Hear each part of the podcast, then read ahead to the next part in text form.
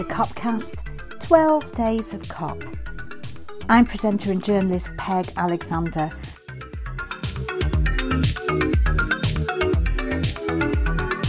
Let's talk about climate anxiety on this episode of the podcast. I, I don't imagine there's anybody probably who's been listening to these podcasts who isn't really in one shape or form feeling serious climate anxiety or eco-distress. I mean, I, I just don't think it's possible, you know, um, because this is so scary and it's so big. We've got someone there who's going to help us kind of think that through a little bit. Rhiannon Hawkins uh, is a youth advocate at the Royal College of Psychiatry. She's a geography student, and you've been doing loads of work on this issue of eco-distress, haven't you, Rhiannon? Yeah, so I've been working on eco-distress and eco-distress related research for the past two years um, with the Royal College. Um, lots of work involved with helping the college declare a climate emergency, to writing articles with The Guardian and doing podcasts, educational podcasts for psychiatrists to help them understand young people's perspectives on climate change and how they can integrate nature-based and indigenous solutions into their clinical practice. That's one wow. of the main things we've done. Amazing stuff that you're doing there. So, you know, I mean, where, where it's impossible to say where are young people up to, because, you know, that's like saying where are people up to, isn't it? But how how real is climate anxiety, eco-distress for a lot of young people? Are, are people sitting there thinking, I don't know whether there's a world for me by the time I hit my middle ages? It's a very real problem, a very real problem. And I don't think people beyond the age of thirty recognise that. A lot of mm-hmm. young people I've worked with, and young people which I've sat on panels with or done workshops with, where I've led workshops, really, really struggle to see beyond that image. And even students which I study with at the moment, like, people are struggling to choose careers which are environmentally friendly. There's a massive conscience on the fact, like, we don't want to go into certain jobs because they're terrible for the environment. We're not sure to have children because they're terrible for the environment. We don't want to eat meat anymore because it's terrible for the environment. And like some some of my friends and personal experiences, even of my own in the past, like I would like often have struggle and worry about climate. But now I see worrying about climate is a massive part. It is a massive part of my life, but I don't allow that to overtake me, because I know that we have to, climate change is not an individual problem. Mm-hmm. The thing is, we have, you can't face this alone, and you must be willing to talk about how you feel and what you think about is what is going on, and do read about stuff. I know it is pessimistic and really, really negative, and a lot of young people which I speak to and organisations which I work with and we work with in the past at the Royal College, such as Climate Optimism, often discuss about pessimism within the press. That mm. doesn't help. That often perpetuates the anxiety. So it is a massive problem, and I think young people need to realise that they're not going through this on their own, that there are adults, there are other young people, and there are clinicians such as psychiatrists willing to support you. You're not going through this alone. I think it, I mean, it, it I, I can't imagine how it is, right, if you're in your early twenties or whatever. I genuinely can't. I'm in my early fifties, and I've hit the point of thinking, well, I'm not, do I worry too much about my pension, because is there really going to be a world there anyway? I mean, that's, you know, and I can't, I just can't imagine how it must feel to be s- starting out on your adult life, not knowing what kind of world is going to be around in thirty, forty years' time. Yeah, it is pretty difficult. Um, I'm not going to lie to you. It's not an easy mm. task. We, we've actually been faced with the impossible challenge. And what I found by attending COP highly frustrating is often the plans yeah. only incorporate the next three years or the next five years. And you're thinking, hang on a second, three and five years is nothing. It's mm. absolutely nothing in this grand scale of things. We need to know whether we're actually going to be utilising, being able to carry on with our lives in the next twenty years. Mm. And that's what I found most frustrating, I would say, definitely one of the most frustrating parts about mm. COP this year and how everything is going. Let me ask you, I mean, we're, we're talking on Friday, so they're negotiating, they're still doing the negotiations on the final text at the moment. Uh, so we don't know what's going on. And actually, in the last, just in the last couple of hours, that seems to be changing quite a bit from where it looked. This, when I listened to the news this morning to this lunchtime, it, it seems quite different. But let me let me ask you.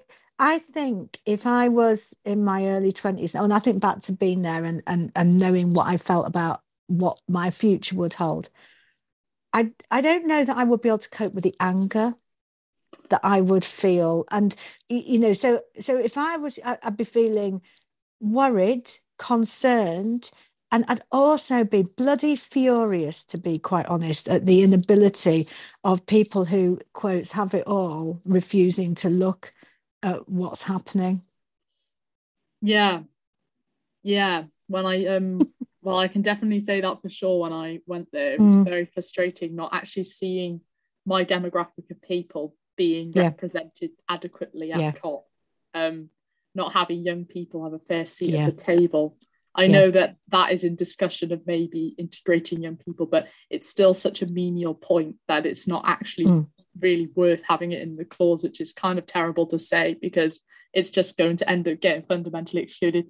But the thing is, young people are starting to realise that, unfortunately, we don't have the people in power in our best interests. So we're having to create and talk and work together collectively. Well, for example, mm-hmm. Fridays for Future movement is very proactive yeah. in that with protests. It allows young people, the more action young people do and feel responsible for, actually, the more the anxiety tends to alleviate. So yeah. this is the whole concept of positive feedback loops. The more you do, which is might might only be very small things like recycling plastic bottles to eating a meat-free meal, it actually makes you feel more proactive. And I know lots of young people undertake protests.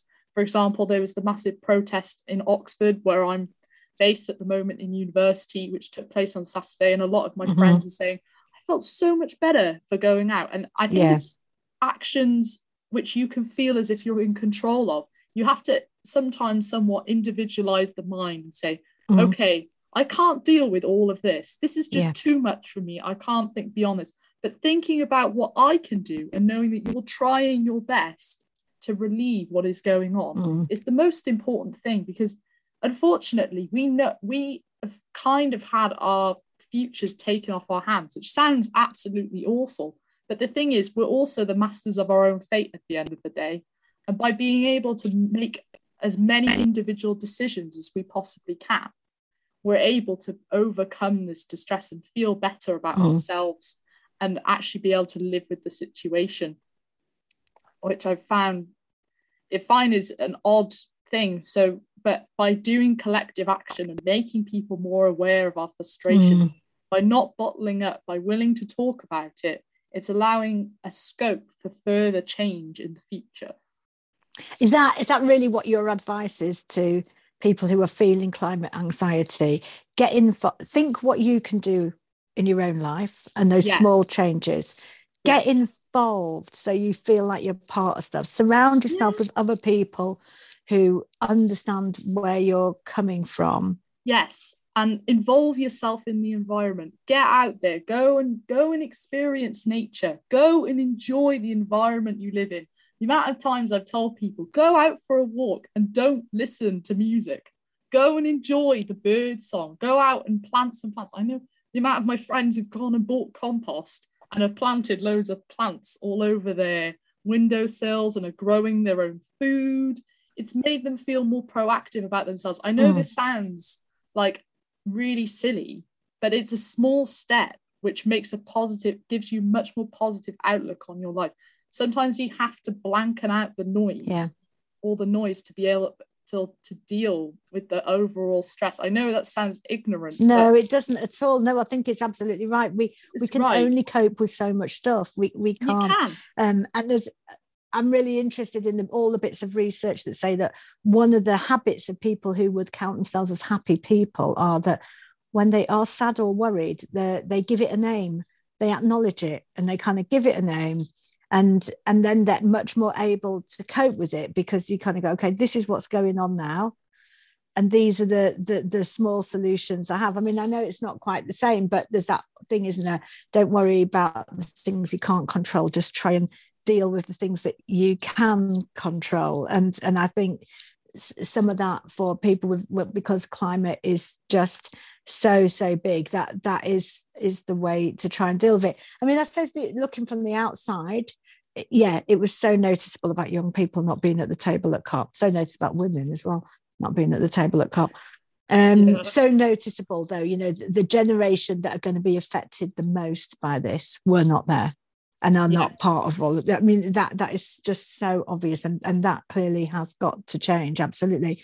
Maybe the one thing as well, though, that we can take some positivity and good news from this COP is how much those outside voices, though, are being heard, and particularly the outside voices of young people at the heart of that, that, that, that everybody else is kind of going, we're hearing your voices, maybe on demonstrations or protests or whatever, but we're hearing you and we know you're yeah. there. And hopefully that will then lead to a seat at the negotiating table. Yeah, no, it was it was great to see lots of Indigenous groups and young people, Indigenous groups actually in the COP for first time. It was great to actually have that intersectional representation, yeah. especially in the delegation as well, which I attended with, which was really, yeah. really nice. Really, really good. Rhiannon, thank you so much for joining the podcast. Keep uh, keep well and keep doing those small things, and keep supporting all your other young people as well, because we, we need you to direct the future of the planet.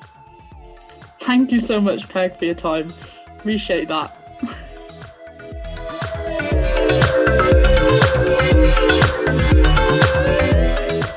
Thanks for listening to the podcast. I hope you've enjoyed this bonus episode. Now, there might be one or two more, so uh, keep checking back.